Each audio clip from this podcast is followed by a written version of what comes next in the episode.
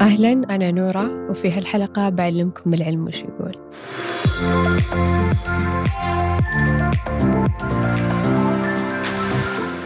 في قصة أقرب ما لها إلى السباحين أو الأساطير الأمريكية عن زوجة رئيس أمريكي.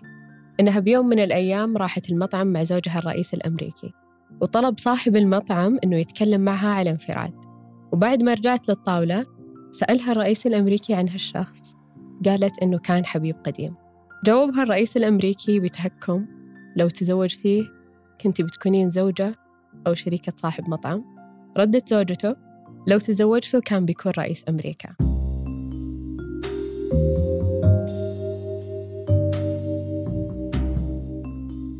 اليوم ما راح أتكلم عن سندريلا اللي عرفناها وحنا أطفال واللي ما زالت تسكن وجدان الكثير مننا وتعبر عن شيء من طفولتنا. على أن فيلم سندريلا كان بالخمسينات تحديدا 1950 بس مستمر لليوم. وقيل إنه القصة الأصلية كانت عن عبدة مملوكة يونانية اسمها رود بيس. وعشقها ملك مصر وتحررت وتزوجها. تعد هالقصة من الأساطير اللي كانت وما زالت حتى يومنا هذا. مصدر إلهام لأعمال غنائية وأدبية ودرامية وحتى نفسية. وهذا اللي بتكلم عنه اليوم.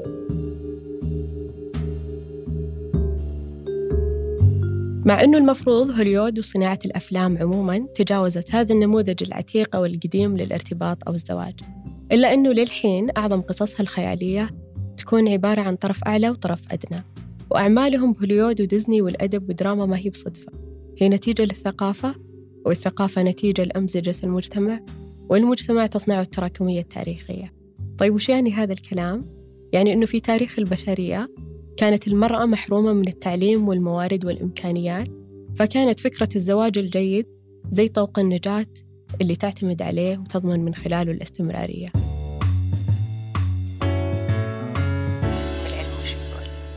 طيب سندريلا كحالة نفسية عام 1981 ميلادي طرحت المعالجة النفسية كوليت داولينج شخصية سندريلا من زاوية مختلفة تماماً. في كتاب نشرته بعنوان متلازمة سندريلا ومن وقتها كان المصطلح لأول مرة ودرج استخدامه بعدها. الكتاب يرصد ويحدد ويحلل المخاوف اللي تواجهها المرأة من فكرة الاستقلالية. تقول كوليت في كتابها اللحظة اللي بديت فيها بالاعتماد على شريكي الأمير الساحر الرهيب بشكل ضروري للغاية هي اللي اكتشفت فيها متلازمة سندريلا عندي. لحظة كانت عبارة عن توقف تام توقف عن اتخاذ القرارات توقف عن زيارة الأماكن والأصدقاء توقف عن الالتزام وتسليم الأعمال. وكان هدفي اللاواعي واللي ما أحس فيه هو الهروب من الارتباط والإجهاد ومحاولة التخلص من وقتي. أو في معنى اللي تقوله معتمدة في كل شيء على أمير الساحر.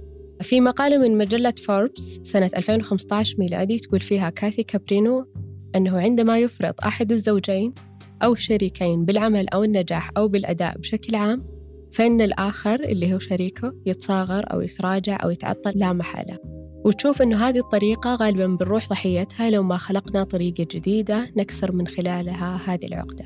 وعشان نوصل لوصف محدد واضح للمتلازمة نحتاج أولا نفحص أنفسنا ودواخلنا ونواجه ذواتنا ونحلل مشاعرنا اللاواعية اللي نسويها وما نحس فيها بتحليل كله شجاعة وبدون تلميع عشان نوصل للنسخة الخاصة فينا من متلازمة سندريلا. لأن باختلافنا فكل واحد عنده النسخة الخاصة فيه من متلازمة سندريلا. شوي بنوسوس لكن الشك هو الطريق لليقين.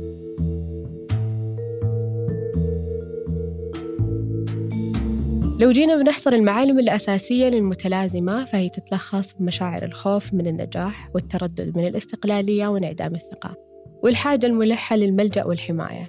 الحماية من مين؟ من المثل الأعلى اللي هو الرجل تحديداً أو زي ما هو دارج بثقافتنا ظل رجل.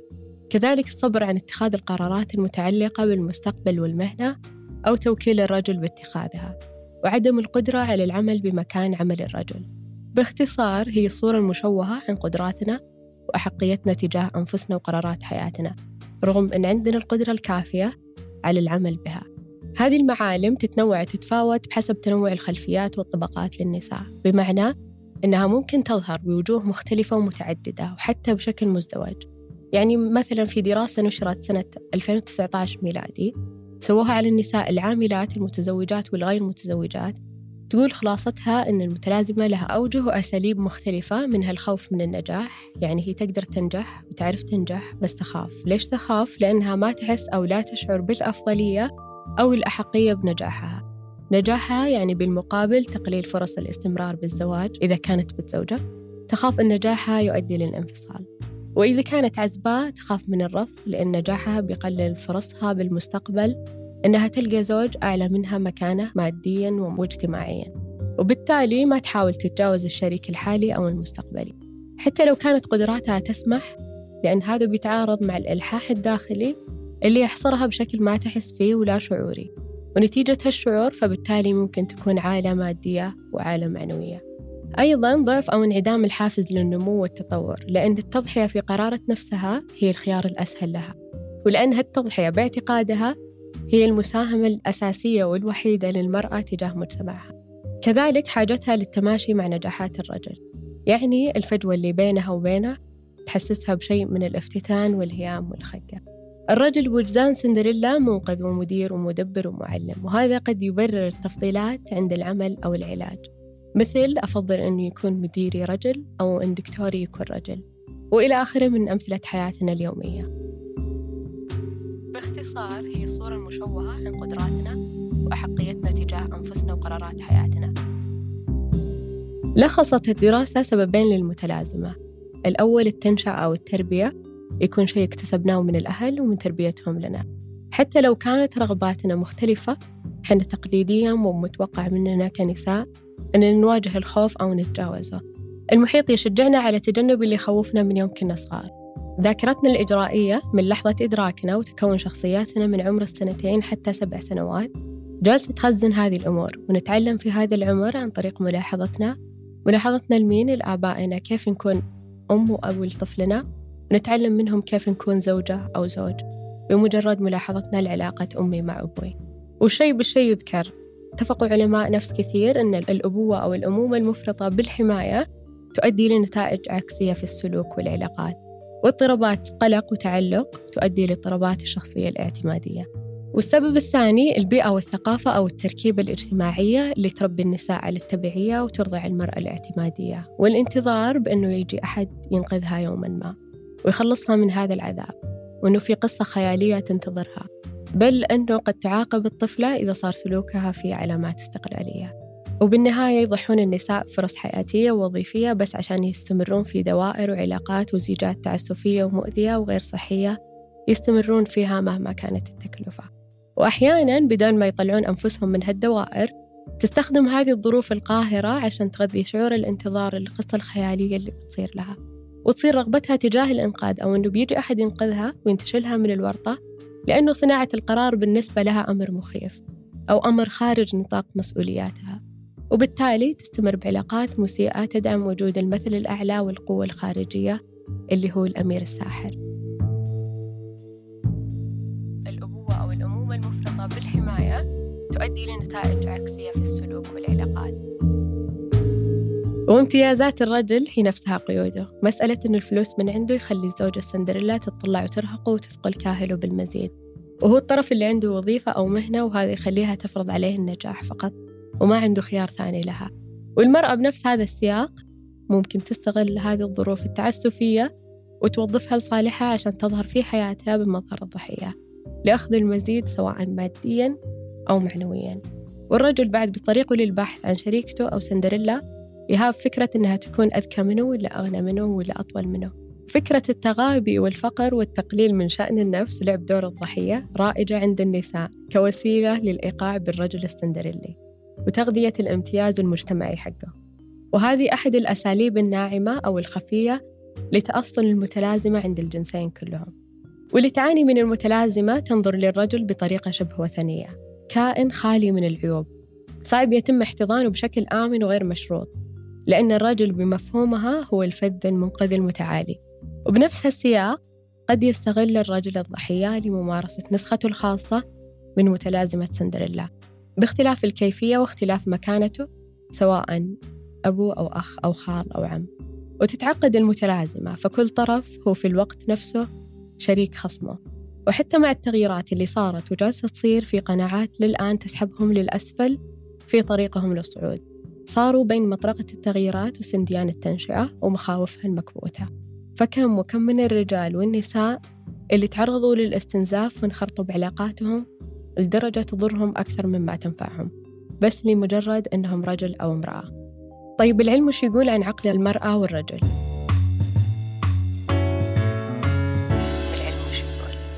استمرت لقرون جدليات العلماء عشان تحديد الفروق بين تركيبة دماغ الرجل والمرأة. لكن مع تطور العلم اتضحت المعلومات المغلوطة عند الكثير. البروفيسورة جينا ريبون مؤلفة كتاب الدماغ المنمط جنسيا تشوف أن الباحثين أعلنوا استنتاجات ما لها أساس من الصحة سعيا وراء الشهرة. وأكدت أن المجتمع هو اللي يغرس بالصغار سلوكيات وتوجهات معينة بناء على قوالب نمطية محددة وأن الثقافة لها دور كبير في غرس الفروق بين الجنسين. خلاصة كلامها أن الاختلافات في بنية الدماغ قد تنشأ بالتربية أكثر مما تنشأ بالفطرة. وأشارت إلى أن الدراسات اللي تقول أن دماغ المرأة أصغر ودماغ الرجل أكبر كانت دراسات على عدد قليل من الحالات ووسائل القياس اللي تم استخدامها كانت بدائية. وأكدت أنه كل دماغ له تركيبته وخصائصه وقدراته اللي تميزه عن غيره. وهذا غير مرتبط بكون دماغ ذكر أو أنثى. وأضافت أنه إذا كان حجم الدماغ هو المعيار في تحديد الذكاء فالأفيال والحيتان أدمغتها أكبر بكثير من أدمغة الرجال. بس ما صارت أكثر ذكاء منهم. كذلك في مقالة لأستاذ علم الأحياء العصبي السلوكي بجامعة أوكلاهوما آري بيركويز وضح فيها أن العلماء غير قادرين على تحديد اختلافات رئيسية أو متفق عليها فيما يخص تركيبة دماغ الرجل والمرأة. كما تطرق لها العالم النفسي جوردن بيترسون من منظور مختلف وقال أن الاختلافات النفسية بين الرجل والمرأة لها سببين. الأول هو ثقافيا والآخر بيولوجي فإذا قللت الاختلافات الثقافية فأنت تزيد من الاختلافات البيولوجية. وقال جوردن بيترسون بتعجب أعلم أن الجميع مصدومين من هذا الكلام لكن هذا ما يثبته العلم خلال ال 25 سنة الماضية. فلطالما أن العلم حتى الآن لم يثبت اختلاف في طريقة الدماغ لدى الجنسين بشكل واضح فهذا يؤكد حقيقة تأثير المرأة على الرجل متساوي بقدر تأثير الرجل عليها وكل الاختلافات بناء على التركيبة الثقافية. الاختلافات في بنية الدماغ قد تنشأ بالتربية أكثر مما تنشأ بالفطرة. التغييرات الاقتصادية والاجتماعية وتصاعد دخول المرأة لسوق العمل ونسبة مشاركتها الاقتصادية اللي وصلت نسب غير مسبوقة. هذا الشيء ساهم بخلق شريحة جديدة تطلع لمزايا أخرى في الشريك غير الفلوس لأنها صارت تقدر تجيب الفلوس. وهذا أمر مربك وما زال يربك المجتمع بكل طبقاته. فالطلاق أو عزوف المقبلين على الزواج ومحاولاتهم لتقييم الوضع مع هذه التغيرات وإعادة صياغة مفهوم الشريك. الهدف اليوم ما عاد يقتصر على الإعالة المادية في البحث عن شريك مثل قبل بل يمتد لتقاسم الموارد الاقتصادية والقرارات الحاسمة والخلفيات التعليمية والنمو الشخصي والعاطفي شيء أقرب ما له التحالفات السياسية. هذه التغييرات الاقتصادية المفروض أنها ساهمت بتدمير عناصر متلازمة سندريلا وأعادت شيء من التوازن داخل الكيانات الاجتماعية وتوزيع القوة فالوضع الاقتصادي كان وما زال عامل أساسي في تطور المجتمعات. والتغيير الاقتصادي ما له أي فايدة إذا ما نتج من وراه تغيير معنوي وثقافي. يعني اللي تتجاوز الخوف من الاستقلال المادي بس تظل عالقة معنويا ونفسيا ومعتمدة كليا على الرجل أو الشريك. ترجعنا لمربع الإعالة بس هالمرة الإعالة المعنوية.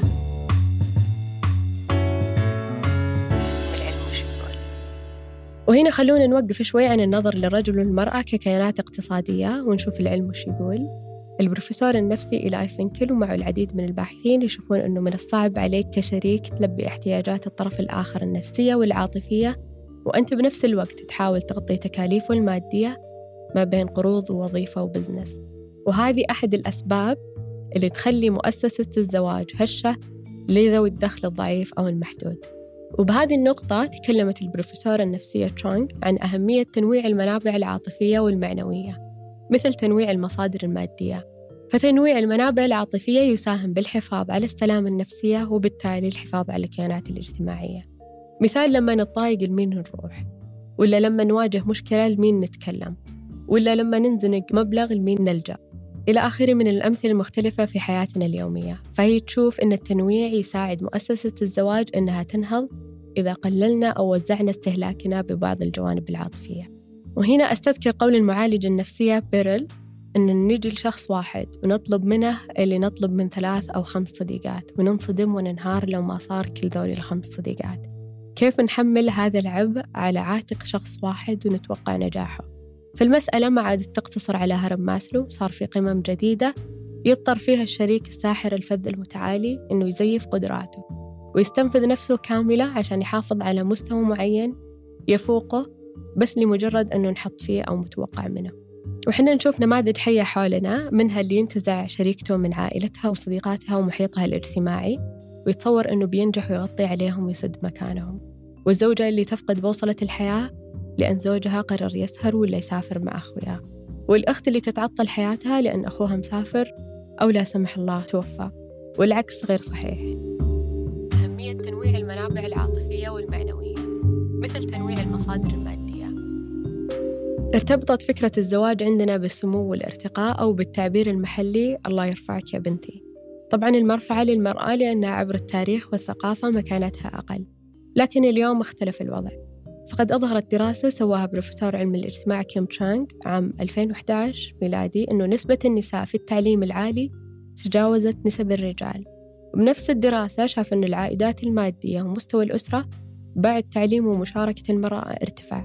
وأنه معيشة الأسرة وإيرادات الرجل تحسنت بشكل أفضل من إيرادات المرأة نفسها. اليوم وبضعنا الجديد متوقع أن الرجل يبدأ يبحث عن المرفعة في اختياره لشريكة حياته.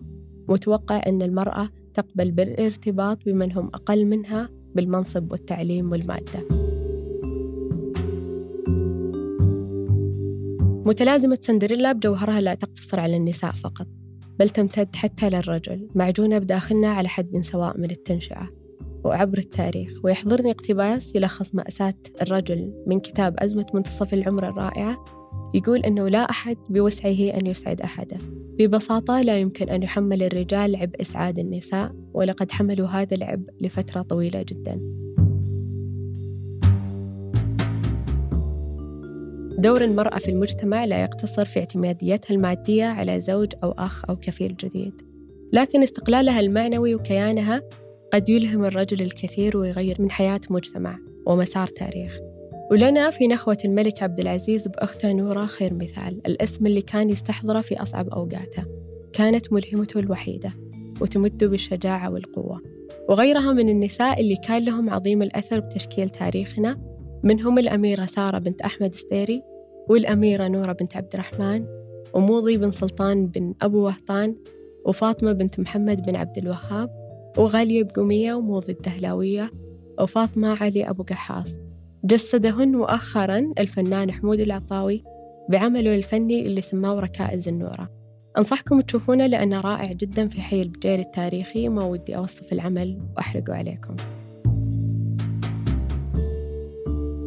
أخيرا مثل ما قالت إيدا لوشان التنشئة اللي خلتنا نعتمد على التلقي من الخارج وليس على ما يمكن أن يزهر من الداخل. حتى كبرنا واكتشفنا أن السعادة هي أن نكون لا أن نفعل. كانت معكم من خلف المايك نور الحواس ومن كتابة المحتوى وضح الهويمل